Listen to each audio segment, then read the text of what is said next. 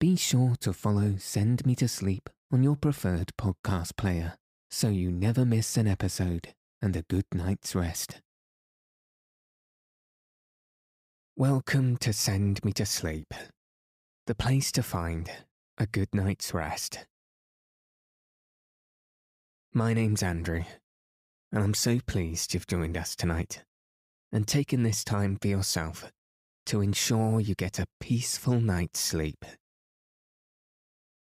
Tonight, I'll be reading Emily Climbs, Chapter 12, At the Sign of the Haystack, and Chapter 13, Haven. In the last chapter, Emily had just finished school for the year and was heading back to spend the summer at New Moon. In these chapters, Emily spends her weekend in Shrewsbury, embarking on a journey to the next town with Ilse. If you haven't already, find a nice place to get cozy.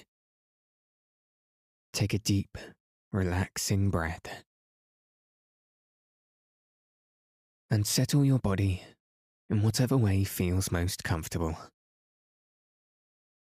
Now, all you'll need to do is follow the sound of my voice. So let your eyes fall heavy and your breath soften as we settle in for a peaceful night's sleep.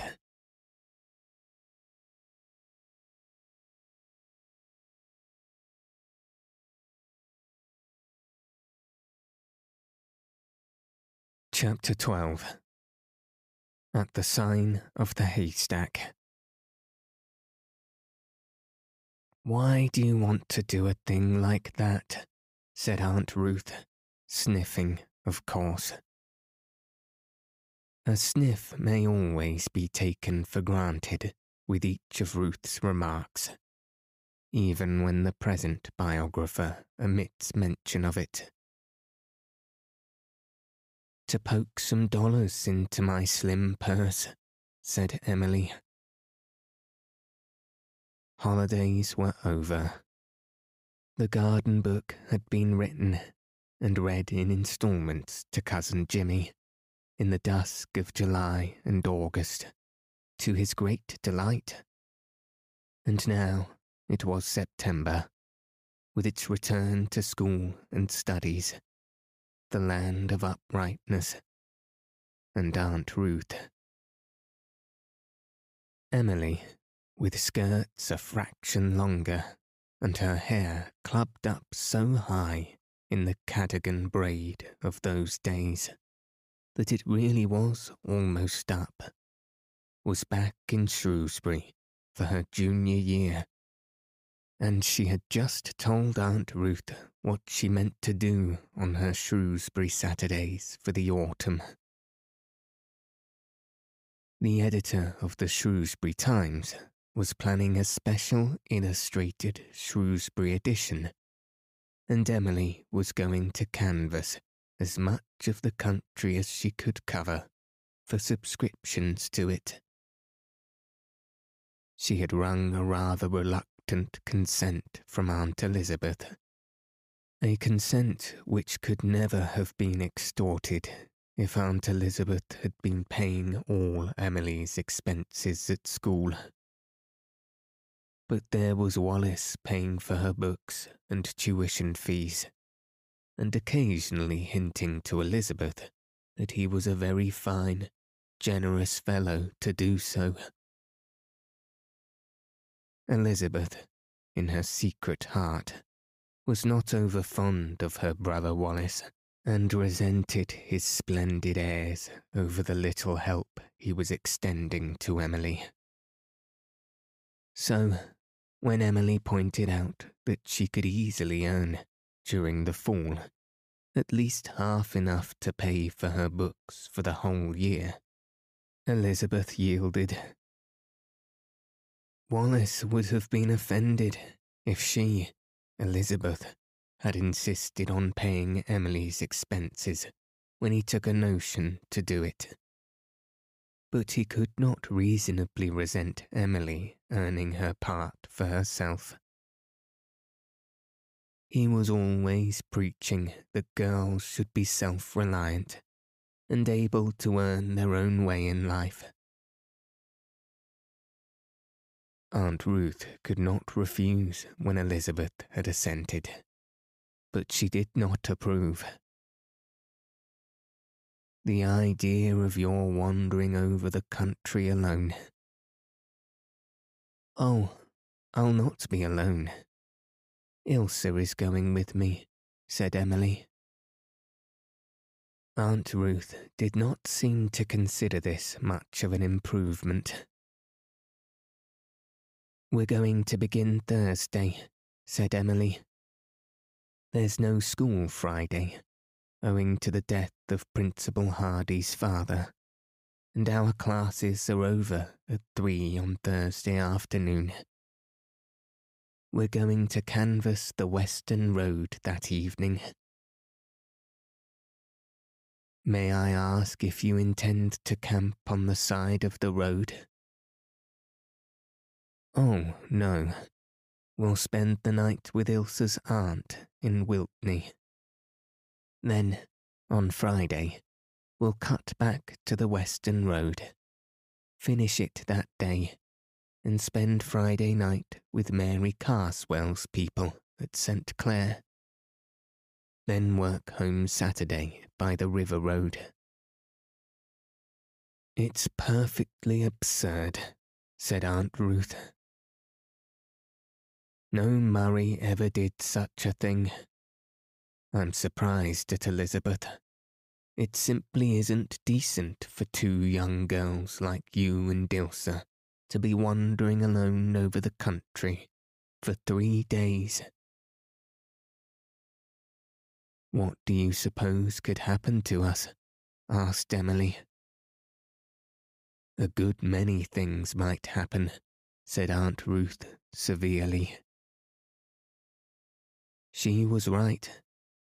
A good many things might, and did, happen in that excursion.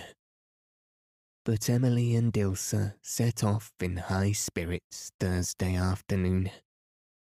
Two graceless schoolgirls with an eye for the funny side of everything, and a determination to have a good time. Emily especially was feeling uplifted. There had been another thin letter in the mail that day, with the address of a third rate magazine in the corner, offering her three subscriptions to the said magazine for her poem Night in the Garden, which had formed the conclusion of her garden book, and was considered both by herself and cousin Jimmy to be the gem of the volume. Emily had left the garden book locked up in the mantel cupboard of her room at New Moon, but she meant to send copies of its tail pieces to various publications during the fall. It's all good well that the first one sent had been accepted so promptly. Well, we're off, she said, over the hills and far away. What an alluring old phrase. Anything may be beyond those hills ahead of us. I hope we'll get lots of material for our essays, said Ilse practically. Principal Hardy had informed the junior English class that he would require several essays from them during the fall term, and Emily and Ilsa had decided that one at least of their essays should recount their experiences in canvassing for subscriptions from their separate points of view. Thus, they had two strings to their bow I suggest we work along the Western Road and its branches as far as Hunter's Creek tonight, said Emily. We ought to get there by sunset, Then we can hit the gypsy trail across the country, through the Malvern woods, and come out on the other side of them, quite near Wiltney. It's only half an hour's walk, while around by the Malvern Road it's an hour. What a lovely afternoon this is. It was a lovely afternoon. Such an afternoon as only September can produce, when summer has stolen back one more day of dream and glamour. Harvest fields, drenched in sunshine, lay about them. The austere charm of northern firs made wonderful the ways over which they walked. Goldenrod beribboned the fences, and the sacrificial fires of willow herb were kindled on all the burnt lands along the sequestered roads back along the hills but they soon discovered that canvassing for subscriptions was not all fun. Though, to be sure, as Ilse said, they found plenty of human nature for their essays. There was the old man who said hump at the end of every remark Emily made. When finally asked for a subscription, he gruffly said, No. I'm glad you didn't say hump this time, said Emily. It was getting monotonous. The old fellow stared, then chuckled. Are ye any relation to the proud Murrays?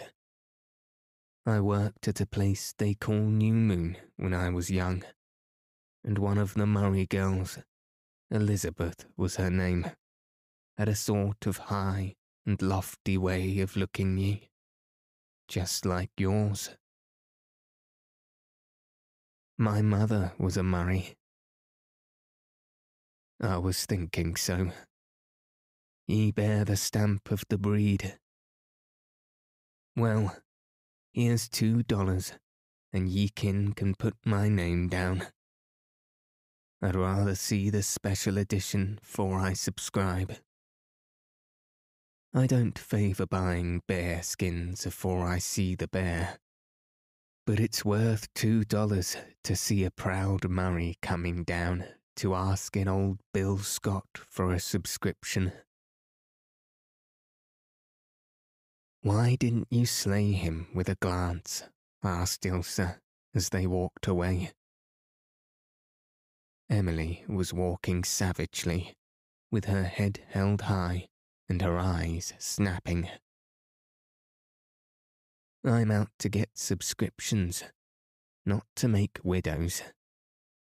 I didn't expect it would be all plain sailing.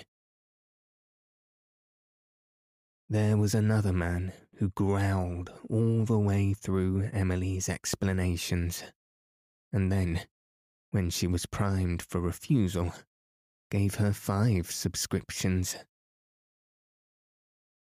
He likes to disappoint people, she told Ilse as they went down the lane. He would rather disappoint them agreeably than not at all. One man swore volubly, not at anything in particular, but just at large as Ilse said. And another old man was on the point of subscribing when his wife interfered. I wouldn't if I were you, father. The editor of that paper is an infidel. Very impudent of him, to be sure, said father, and put his money back in his wallet. Delicious, murmured Emily when she was out of earshot. I must jot that down in my Jimmy book. As a rule, the women received them more politely than the men, but the men gave them more subscriptions. Indeed, the only woman who subscribed was an elderly dame, whose heart Emily won by listening sympathetically to a long account of the beauty and virtues of the said elderly lady's deceased pet Thomas cat. Though it must be admitted that she whispered aside to Ilse at its conclusion. Charlotte Town papers, please copy. Their worst experience was with a man who treated them to a tirade of abuse because his politics differed from the politics of the times, and he seemed to hold them responsible for it. When he halted for breath, Emily stood up. Kick the dog, then you'll feel better, she said calmly as she stalked out. Ilse was white with rage could you have believed people could be so detestable? She exploded. To rate us as if we were responsible for the politics of the times. Well, human nature from a canvasser's point of view is to be the subject of my essay. I'll describe that man and picture myself telling him all the things I wanted to and didn't. Emily broke into laughter and found her temper again. You can. I can't even take that revenge. My promise to Aunt Elizabeth binds me. I shall have to stick to facts. Come, let's not think of the brute. After all, we've got quite a lot of subscriptions already and there's a clump of white birches in which it is reasonably certain a dryad lives. And that cloud over the firs looks like the faint, golden ghost of a cloud. Nevertheless, I should have liked to reduce that old vampire to powder, said Ilse. At the next place of call, however, their experience was pleasant, and they were asked to stay for supper. By sunset, they had done reasonably well in the matter of subscriptions, and had accumulated enough private jokes and bywords to furnish fun for many moons of reminiscences. They decided to canvass no more that night they had not quite as far as Hunter's Creek, but Emily thought it would be safe to make a cross cut from where they were. The Malvern Woods were not so very extensive, and no matter where they came out on the northern side of them, they would be able to see Wiltney. They climbed a fence, went up across a hill pasture field feathered with asters, and were swallowed up by the Malvern woods. Crossed and recrossed by dozens of trails. The world disappeared behind them, and they were alone in the realm of wild beauty. Emily thought the walk through the woods all too short, though tired Ilse whose foot had turned on a pebble earlier in the day, found it unpleasantly long. Emily liked everything about it. She liked to see that shining gold head of Ilse's slipping through the grey green trunks under the long, swaying boughs. She liked the faint, dream-like notes of sleepy birds. She liked the little, wandering, whispering, tricksy wind a dusk among the tree crests. She liked the incredibly delicate fragrance of wood flowers and growths. She liked the little ferns that brushed Ilse's silken ankles. She liked that slender, white, tantalizing thing which gleamed out for a moment adown the dim vistas of a winding path. Was it a birch or a wood nymph? No matter. It had given her the stab of poignant rapture she called the flash. A priceless thing whose flitting, uncalculated moments were worth cycles of mere existence. Emily wandered on, thinking all the loveliness of the road and nothing of the road itself, absently following limping Ilse, until at last the trees suddenly fell away before them, and they found themselves in the open, with a wild sort of little pasture before them, and beyond in the clear afterlight, a long, sloping valley, rather bare and desolate, where the farmsteads had no great appearance of thrift or comfort. Why, where are we? said Ilse blankly. I don't see anything like Wiltney. Emily came abruptly out of her dreams and tried to get her bearings. The only landmark visible was a tall spire on a hill ten miles away. Why, there's a spire of the Catholic Church at Indian Head, she said flatly. And that must be Hard Scrabble Road down there. We must have taken a wrong turning somewhere, Ilse. We've come out on the east of the woods instead of the north. Then we're five miles from Wiltney, said Ilse despairingly. I can never walk that far, and we can't go back through those woods. It will be pitch dark in a quarter of an hour. What on earth can we do? Admit we're lost and make a beautiful thing of it, said Emily coolly.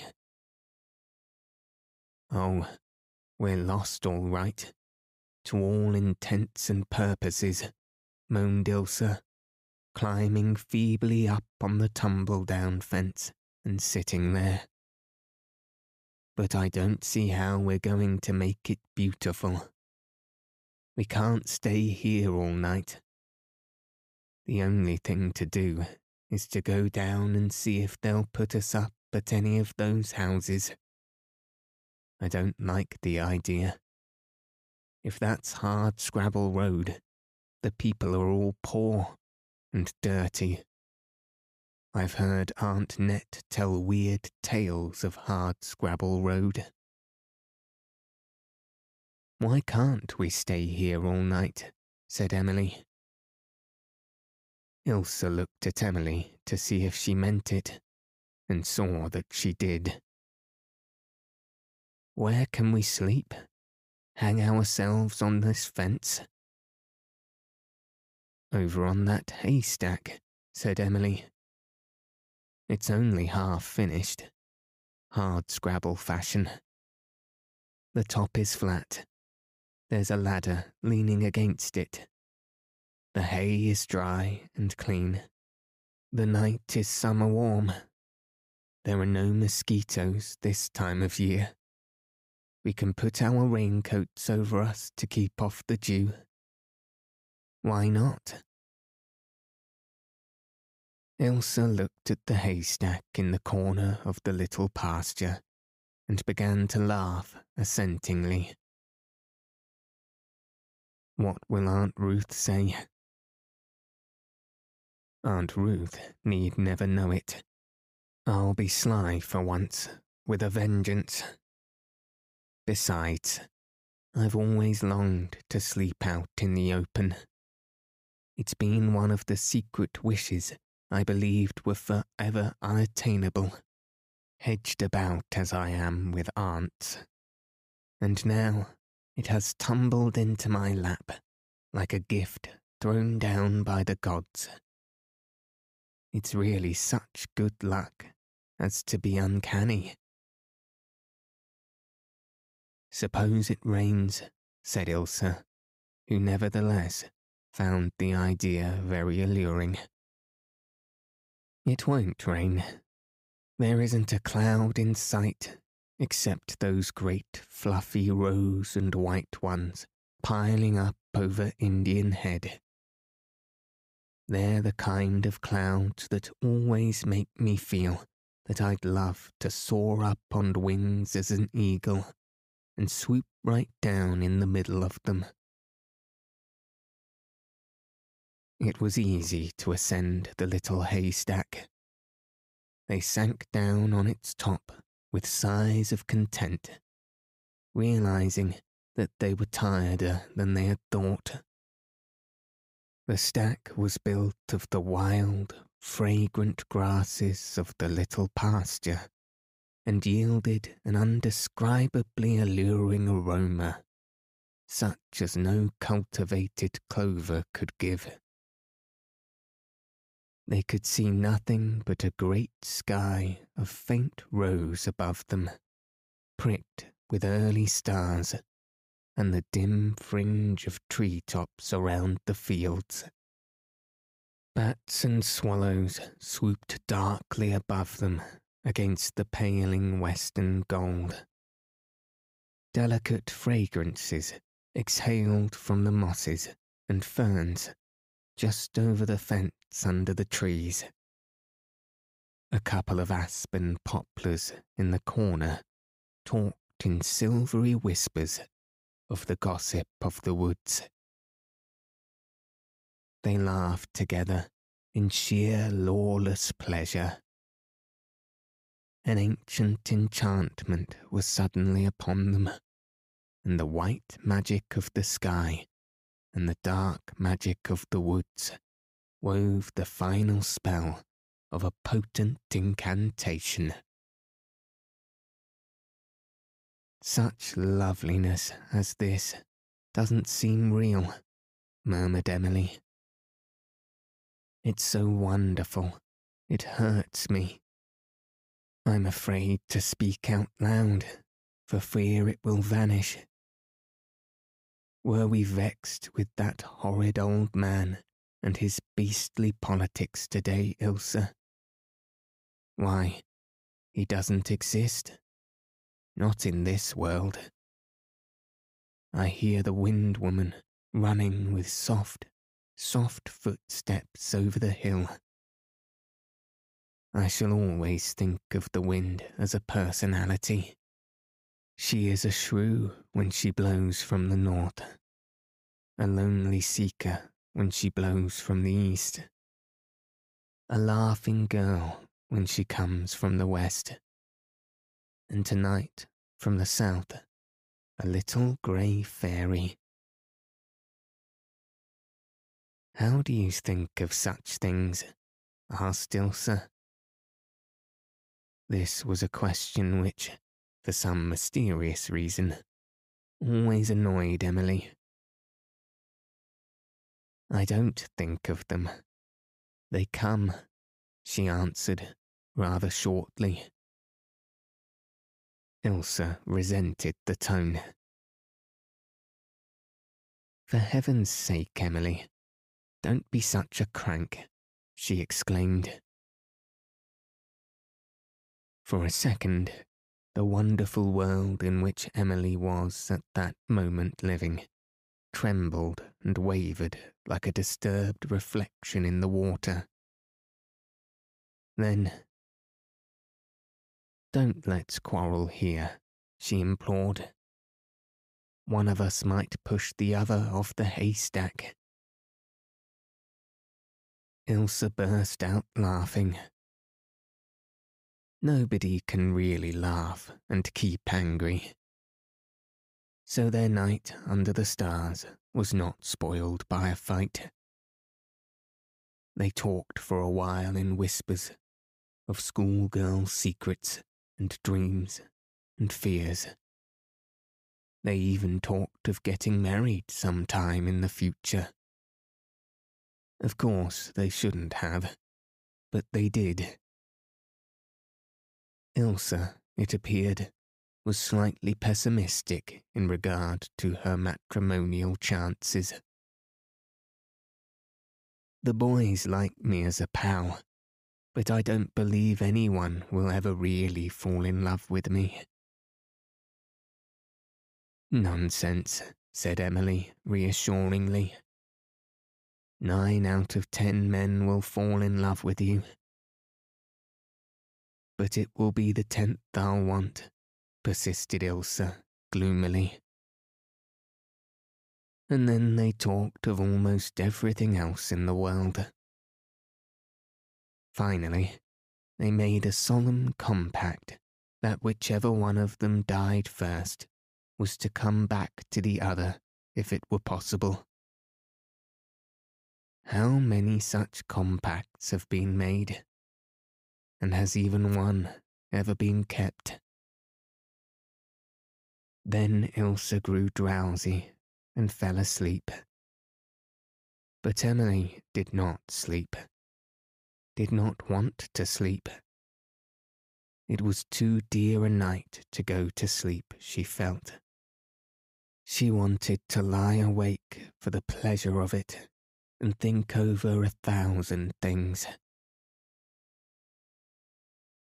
Emily always looked back to that night spent under the stars as a sort of milestone. Everything in it and of it ministered to her. It filled her with its beauty, which she must later give to the world. She wished that she could coin some magic word that might express it. The moon rose. Did an old witch in a high crowned hat ride past on a broomstick? No, it was only a bat and a little tip of hemlock tree by the fence. She made a poem on it at once the lines singing themselves through her consciousness without effort. With one side of her nature, she liked writing prose best. With the other, she liked writing poetry. This side was uppermost tonight, and her very thoughts ran into rhyme. A great pulsating star hung low in the sky over Indian Head. Emily gazed on it and recalled Teddy's old fancy of his previous existence in a star. The idea seized on her imagination, and she spun a dream life, lived in some happy planet, circling round that mighty, far off star. Then came the northern lights, drifts of pale fur over the sky, spears of light, as of Empyrean armies, pale, elusive hosts retreating and advancing. Emily lay and watched them in rapture. Her soul was washed pure in that great bathe of splendour. She was a high priestess of loveliness, assisting at the divine rites of her worship. And she knew her goddess smiled. She was glad Ilse was asleep. Any human companionship, even the dearest and most perfect, would have been alien to her then. She was sufficient unto herself needing not love, nor comradeship, nor any human emotion to round out her felicity. Such moments came rarely in any life, but when they do, they are inexpressibly wonderful, as if the finite were for a second infinite. As if humanity were for a space uplifted into divinity. As if all ugliness had vanished, leaving only flawless beauty. Oh, beauty. Emily shivered with the pure ecstasy of it. She loved it. It filled her being tonight as ever before. She was afraid to move or breathe, lest she break the current of beauty that was flowing through her. Life seemed like a wonderful instrument on which to play supernal harmonies. Oh, God, make me worthy of it. Oh, make me worthy of it, she prayed. Could she ever be worthy of such a message? Could she dare try to carry some of the loveliness of that dialogue divine back to the everyday world of sordid marketplace and clamoured streets? She must give it. She could not keep it to herself. Would the world listen, understand, feel?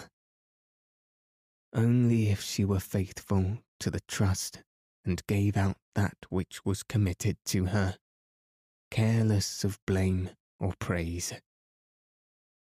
High priestess of beauty, yes, she would serve at no other shrine. She fell asleep in this rapt mood, dreamed that she was Sappho springing from the Leucadian rock, woke to find herself at the bottom of the haystack with Ilse's startled face peering down at her. Fortunately, so much of the hay had slipped down with her that she was able to say cautiously, I think I'm all in one piece still.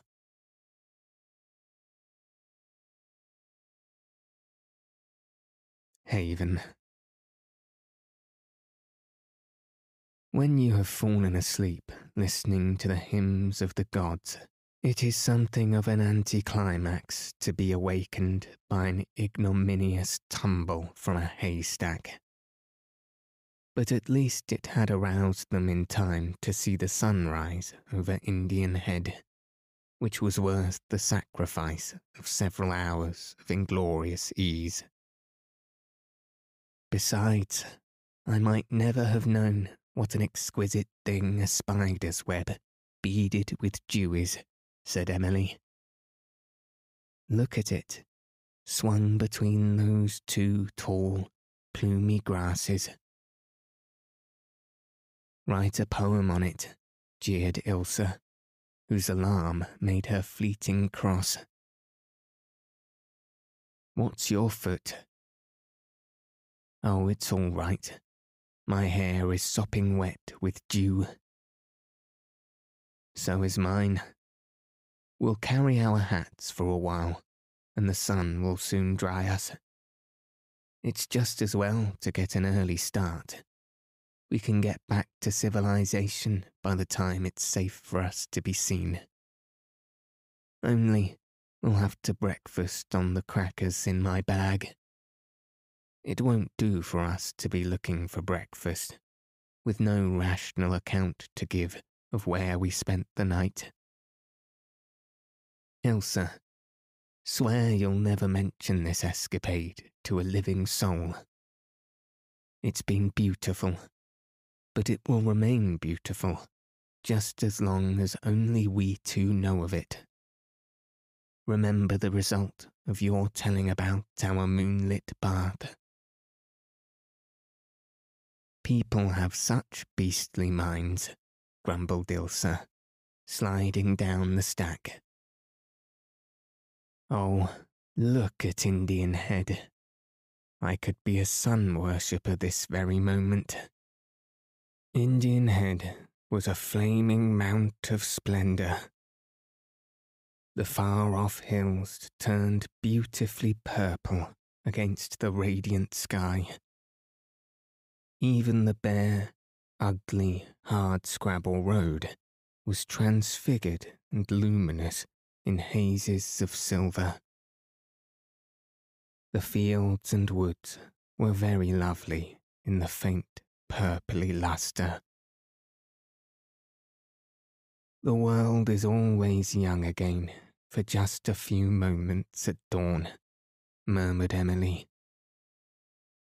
Then she pulled her Jimmy book out of her bag and wrote the sentence down.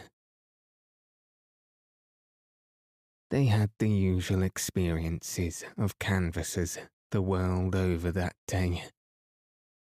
Some people refused to subscribe, ungraciously. Some subscribed graciously. Some refused to subscribe so pleasantly that they left an agreeable impression. Some consented to subscribe so unpleasantly that Emily wished they had refused. But on the whole, they enjoyed the forenoon, especially when an excellent early dinner in a hospitable farmhouse on the Western Road filled up the aching void left by a few crackers and a night on a haystack. Suppose you didn't come across any stray children today? asked their host. No. Have any been lost? Little Alan Bradshaw, Will Bradshaw's son, downriver at Malvern Point, has been missing ever since Tuesday morning. He walked out of the house that morning, singing, and hasn't been seen or heard of since. Emily and Ilse exchanged shocked glances. How old was he? Just seven, and an only child. They say his poor ma is plumb distracted. All the Malvern Point men have been searching for him for two days, and not a trace of him can they discover. What can have happened to him? said Emily, pale with horror. It's a mystery. Some think he fell off the wharf at the point. It was only about a quarter of a mile from the house, and he used to like sitting there and watching the boats but nobody saw anything of him round the wharf or the bridge that morning. There's a lot of marshland west of the Bradshaw farm, full of bogs and pools. Some think he must have wandered there and got lost and perished. You remember Tuesday night was terribly cold. That's where his mother thinks he is. And if you ask me, she's right. If he'd been anywhere else, he'd have been found by the searching parties. They've combed the country. The story haunted Emily all the rest of the day, and she walked under its shadow. Anything like that always took almost a morbid hold on her. She could not bear the thought of the poor mother at Malvern Point. And the little lad. Where was he? Where had he been the previous night when she had lain in the ecstasy of wild, free hours? That night had not been cold, but Wednesday night had, and she shuddered as she recalled Tuesday night, when a bitter autumnal windstorm had raged till dawn with showers of hail and stinging rain. Had he been out in that, the poor lost baby? Oh, I can't bear it, she moaned. It's dreadful, agreed Ilse, looking rather sick. But we can't do anything. There's no use in thinking of it. Oh, Suddenly, Ilse stamped her foot. I believe father used to be right when he didn't believe in God. Such a hideous thing as this. How could it happen if there is a God? A decent God, anyway. God hadn't anything to do with this, said Emily. You know the power that made last night couldn't have brought about this monstrous thing. Well, he didn't prevent it, retorted Ilse, who was suffering so keenly that she wanted to arraign the universe at the bar of her pain. Little Alan Bradshaw may be found yet. He must be, exclaimed Emily. He won't be found alive, stormed Ilse. No, don't talk to me about God. And don't talk to me of this. I've got to forget it. I'll go crazy if I don't. Ilse put the matter out of her mind with another stamp of her foot, and Emily tried to.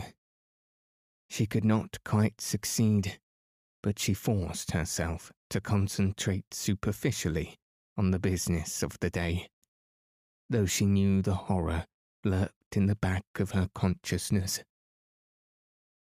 Only once did she really forget it, when they came round a point on the Malvern River Road and saw a little house built in the cup of a tiny bay, with a steep, grassy hill rising behind it.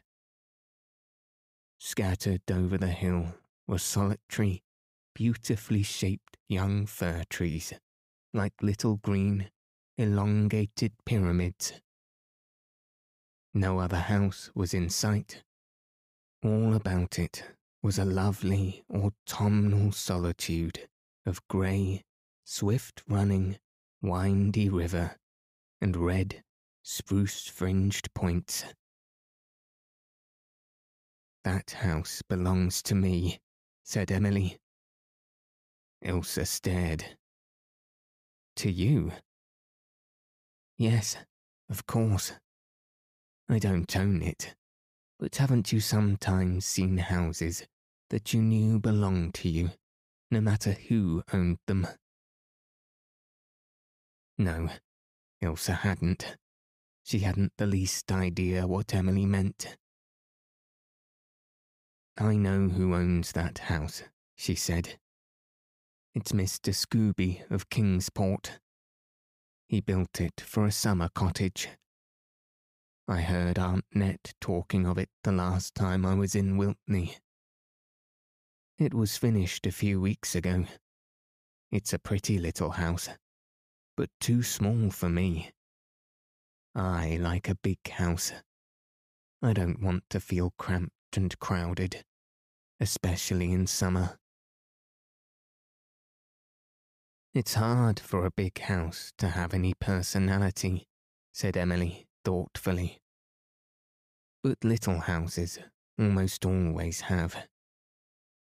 That house is full of it.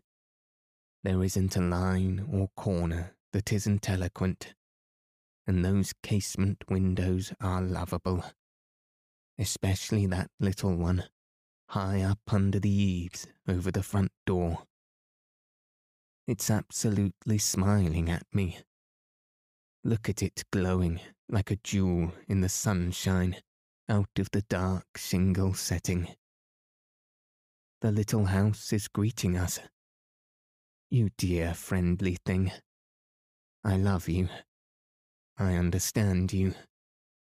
As old Kelly would say, may never a tear be shed under your roof. The people who are going to live in you must be nice people, or they would never have thought you. If I lived in you, beloved, I'd always stand at that western window at evenings to wave to someone coming home. That is just exactly what that window was built for. A frame for love and welcome. When you get through with talking to your house, we'd better hurry on, warned Ilse. There's a storm coming up. See those clouds and those seagulls? Gulls never come up this far except before a storm. It's going to rain any minute. We'll not sleep on a haystack tonight, friend Emily. Emily loitered past the little house and looked at it lovingly as long as she could. It was such a dear little place, with its dubbed off gables and rich brown shingle tints, and its general intimate air of sharing mutual jokes and secrets. She turned around half a dozen times to look upon it as they climbed the steep hill. And when at last it dipped below sight, she sighed. I hate to leave it. I have the oddest feeling, Ilse, that it's calling to me, that I ought to go back to it. Don't be silly, said Ilse impatiently. There, it's sprinkling now. If you hadn't spoke so long looking at your blessed little hut, we'd have been out on the main road now, and near shelter. Wow, but it's cold. It's going to be a dreadful night, said Emily in a low voice. Oh, Ilse, where is that poor little lost boy tonight? I wish I knew if they'd found him. Don't, said Ilse savagely. Don't say another word about him. It's awful. It's hideous. But what can we do? Nothing. That's the dreadful thing about it. It seems wicked to go on about our business, asking for subscriptions, when that child is not found. By this time, they had reached the main road. The rest of the afternoon was not pleasant. Stinging showers came at intervals. Between them, the world was raw and damp and cold, with a moaning wind that came in ominous, sighing gusts under a leaden sky. At every house where they called, they were reminded of the lost boy for there were only women to give or refuse subscriptions. The men were all away searching for him. Though it isn't any use now, said one woman gloomily, except they may find his little body. He can't have lived this long. I just can't eat or cook for thinking of his poor mother. They say she's nigh crazy. I don't wonder. They say old Margaret McIntyre is taking it quite calmly, said an older woman who was piecing a log cabin quilt by the window. I'd have thought she'd be wild too. She seemed real fond of little Alan. Oh, Margaret McIntyre has never got worked up about anything for the past five years. Ever since her own son Neil was frozen to death. Seems as if her feelings were frozen then too. She's been a little mad ever since. She won't worry none over this. She'll just smile and tell you to spank the king. Both women laughed. Emily, with the storyteller's nose, scented a story instantly. But though she would fain have lingered to hunt it down, Ilse hustled her away. We must get on, Emily, or we'll never reach St. Clair's before night. They soon realized that they were not going to reach it. At sunset, St. Clair's was still three miles away, and there was every indication of a wild evening. We can't get to St. Clair's, that's certain, said Ilse. It's going to settle down for a steady rain, and it'll be as black as a million black cats in a quarter of an hour. We'd better go to that house over there and ask if we can stay all night. It looks snug and respectable, though it certainly is the jumping off place. The house at which Ilse pointed, an old whitewashed house with a grey roof, was set on the face of a hill amid bright green fields of clover aftermath. A wet red road wound up the hill to it. A thick grove of spruces shut it off from the Gulf shore, and beyond the grove, a tiny dip in the land revealed a triangular glimpse of misty, white-capped grey sea. The near brook valley was filled with young spruces, dark green in the rain.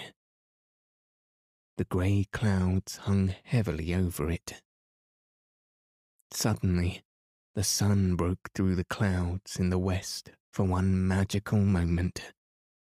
The hill of clover flashed instantly into incredibly vivid green. The triangle of sea shimmered into violet.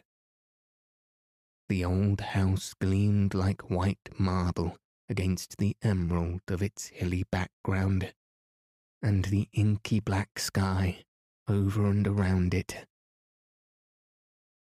Oh, gasped Emily, I never saw anything so wonderful. She groped wildly in her bag and clutched her Jimmy book. The post of a field gate served as a desk. Emily licked a stubborn pencil and wrote feverishly. Ilse squatted on a stone in a fence corner and waited with ostentatious patience. She knew that when a certain look appeared on Emily's face, she was not to be dragged away until she was ready to go.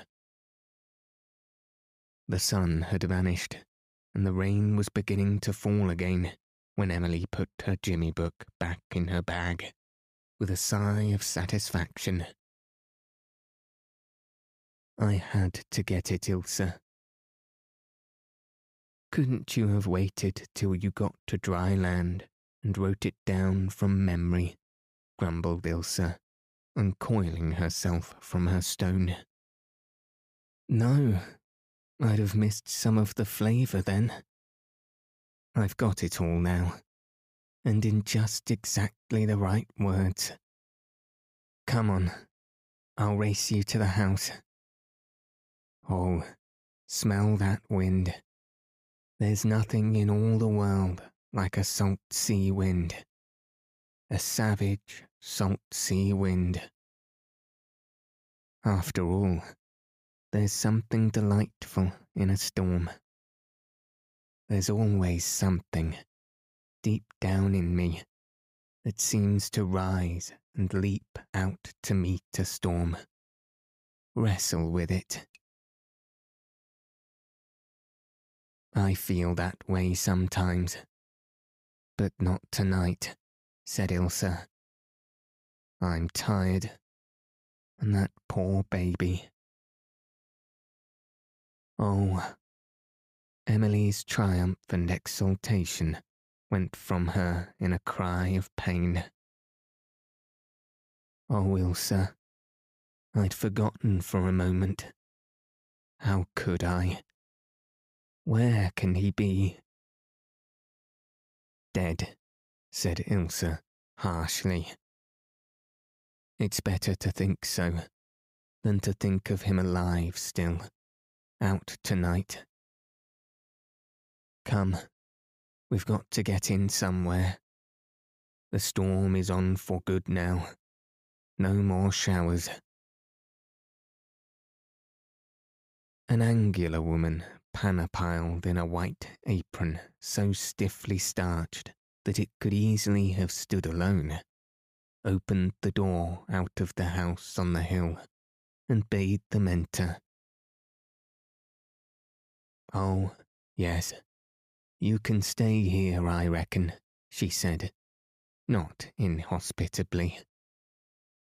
If you'll excuse things being a bit upset, they're in sad trouble here.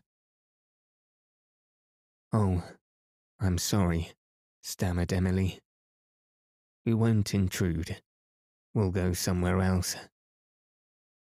Oh, we don't mind you, if you don't mind us. There's a spare room. You're welcome. You can't go on in a storm like this. There isn't another house for some ways. I'd advise you stop here. I'll get you a bit of supper. I don't live here. I'm just a neighbour, come to help out a bit. Hollinger's my name. Mrs. Julia Hollinger. Mrs. Bradshaw ain't good for anything. You've heard of her little boy, Mebs. Is this where? And he hasn't been found. No, never will be. I'm not mentioning it to her. With a quick glance over her shoulder along the hall. But it's my opinion he got in the quicksands down the bay. That's what I think. Come in and lay off your things. I suppose you don't mind eating in the kitchen. The room is cold. We haven't the stove up in it yet. It'll have to be put on up soon if there's a funeral. I suppose there won't be, if he's in the quicksand. You can't have a funeral without a body, can you? All this was very gruesome. Emily and Ilse would fain have gone elsewhere, but the storm had broken into full fury, and darkness seemed to pour in from the sea over the changed world. They took off their drenched hats and coats and followed their hostess to the kitchen, a clean, old fashioned spot which seemed cheerful enough in lamplight and fire glow. Sit up to the fire I'll poke it a bit. Don't mind Grandfather Bradshaw. Grandfather, here's two young ladies that want to stay all night. Grandfather stared stonily at them out of little, hazy blue eyes and said not a word. Don't mind him, in a pig's whisper. He's over ninety and he never was much of a talker. Clara, Mrs. Bradshaw, is in there, nodding towards the door of what seemed a small bedroom of the kitchen. Her brother's with her, Dr. McIntyre from Charlottetown. We sent for him yesterday. He's the only one that can do anything with her. She's been walking the floor all day, but we've got her persuaded to lie down a bit. Her husband's out looking for little Alan. A child can't be lost in the nineteenth century, said Grandfather Bradshaw, with uncanny suddenness and positiveness. There, there now, Grandfather. I advise you not to get worked up and this is the 20th century now. He's still living back there. His memory stopped a few years ago. What might your names be? Burnley? Starr? From Blairwater? Oh, then you'll know the Murrays. Niece? Oh. Mrs. Julia Hollinger's oh was subtly eloquent. She had been setting dishes and food down at a rapid rate on the clean oilcloth on the table. Now she swept them aside, extracted a tablecloth from a drawer of the cupboard, and got silver forks and spoons out of another drawer, and a handsome pair of salt and pepper shakers from the shelves. Don't go to any trouble for us, pleaded Emily. Oh, it's no trouble. If all was well here, you'd find Mrs. Bradshaw real glad to have you. She's a very kind woman, poor soul. It's awful hard to see her in such trouble. Alan was all the child she had, you see. A child can't be lost in the nineteenth century, I tell you, repeated Grandfather Bradshaw, with an irritable shift of emphasis. No, no, soothingly. Of course not, Grandfather. Little Alan will turn up all right yet. Here's a hot cup of tea for you. I advise you to drink it. That'll keep him quiet for a bit. Not that he's ever very fussy. Only everybody's a bit upset. Except old Mrs. McIntyre. Nothing ever upsets her. It's just as well. Only it seems to me real unfeeling. Of course, she isn't just right. Come, Sit in and have a bite, girls. Listen to that rain, will you? The men will be soaked. They can't search much longer tonight. Will will soon be home. I sort of dreaded it. Clara'll go wild again when he comes home without little Alan. We had a terrible time with her last night, poor thing. A child can't be lost in the nineteenth century, said Grandfather, and choked over his hot drink in his indignation. No, nor in the twentieth neither, said Mrs. Hollinger, patting him on the back. I advise you go to bed, Grandfather. You're tired.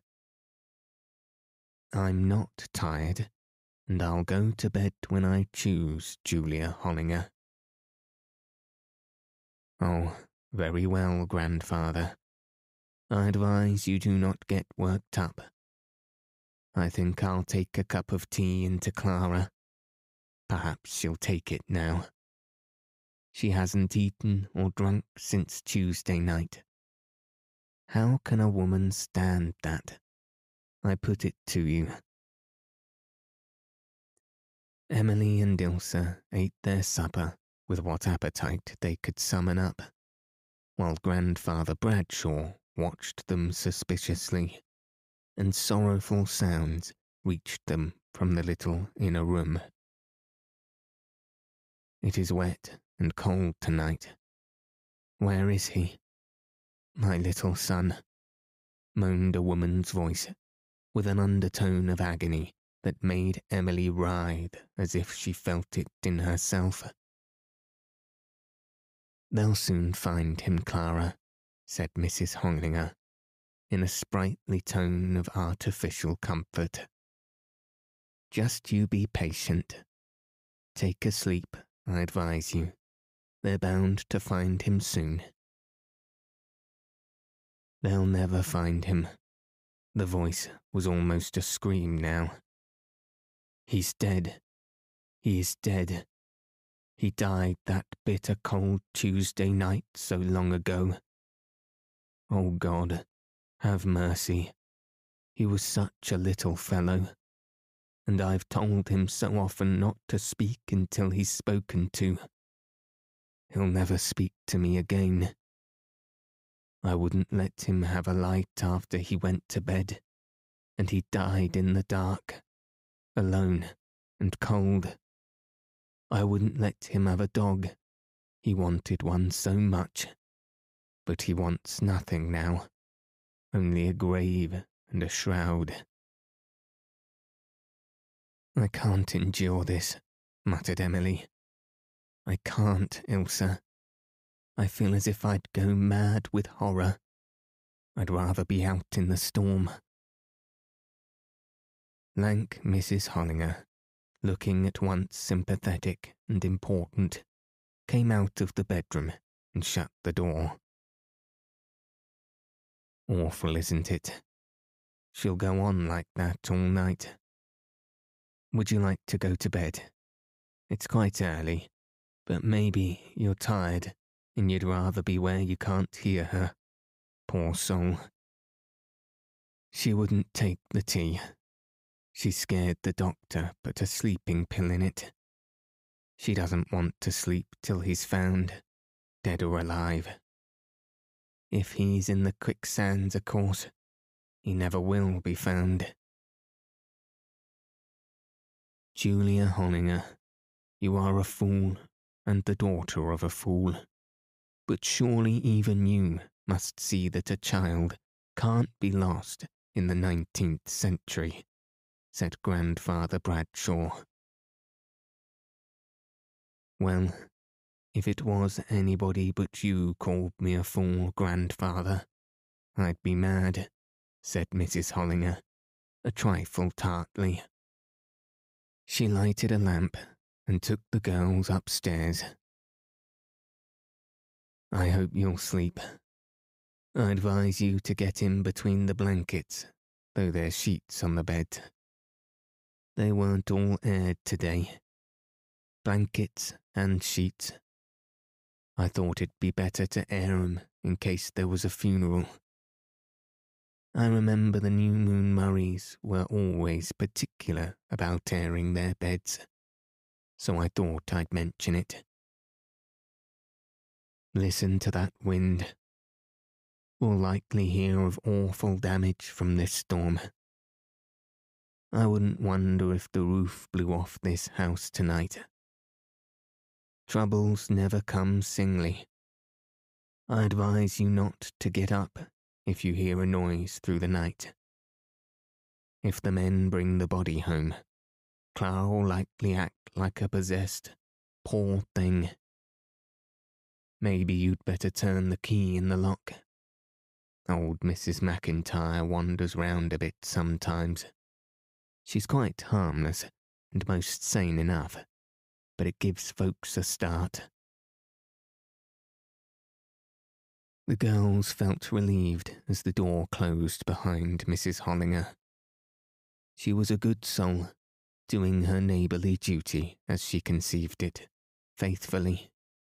But she was not exactly cheerful company. They found themselves in a tiny, meticulously neat spare room under the sloping eaves.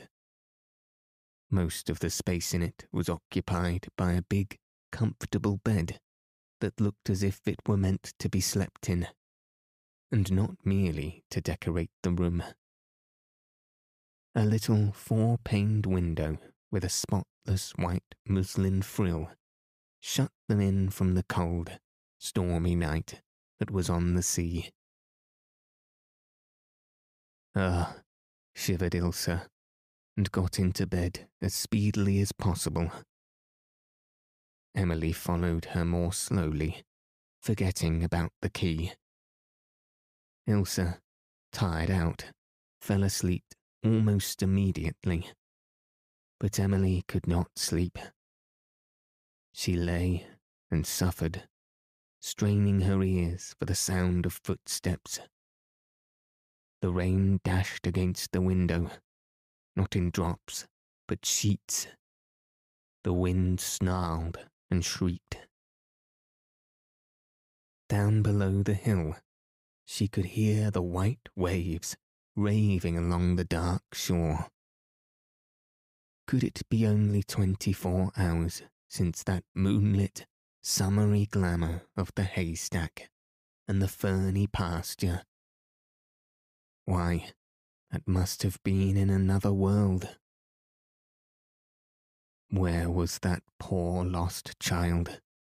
In one of the pauses of the storm, she fancied she heard a little whimper overhead in the dark, as if some lonely soul, lately freed from body, were trying to find its way to kin. She could discover no way of escape from her pain. Her gates of dream were shut against her. She could not detach her mind from her feelings and dramatize them. Her nerves grew strained and tense. Painfully, she sent her thoughts out into the storm, seeking, striving to pierce the mystery of the child's whereabouts. He must be found. She clenched her hands. He must. That poor mother. Oh God, let him be found, safe. Let him be found safe.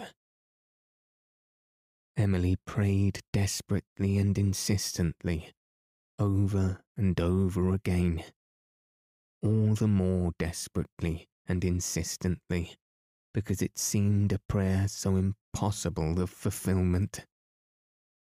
But she reiterated it to bar out her mind's terrible pictures of swamp and quicksand and river, until at last she was so weary that mental torture could no longer keep her awake and she fell into a troubled slumber, while the storm roared on, and the baffled searchers finally gave up their vain quest.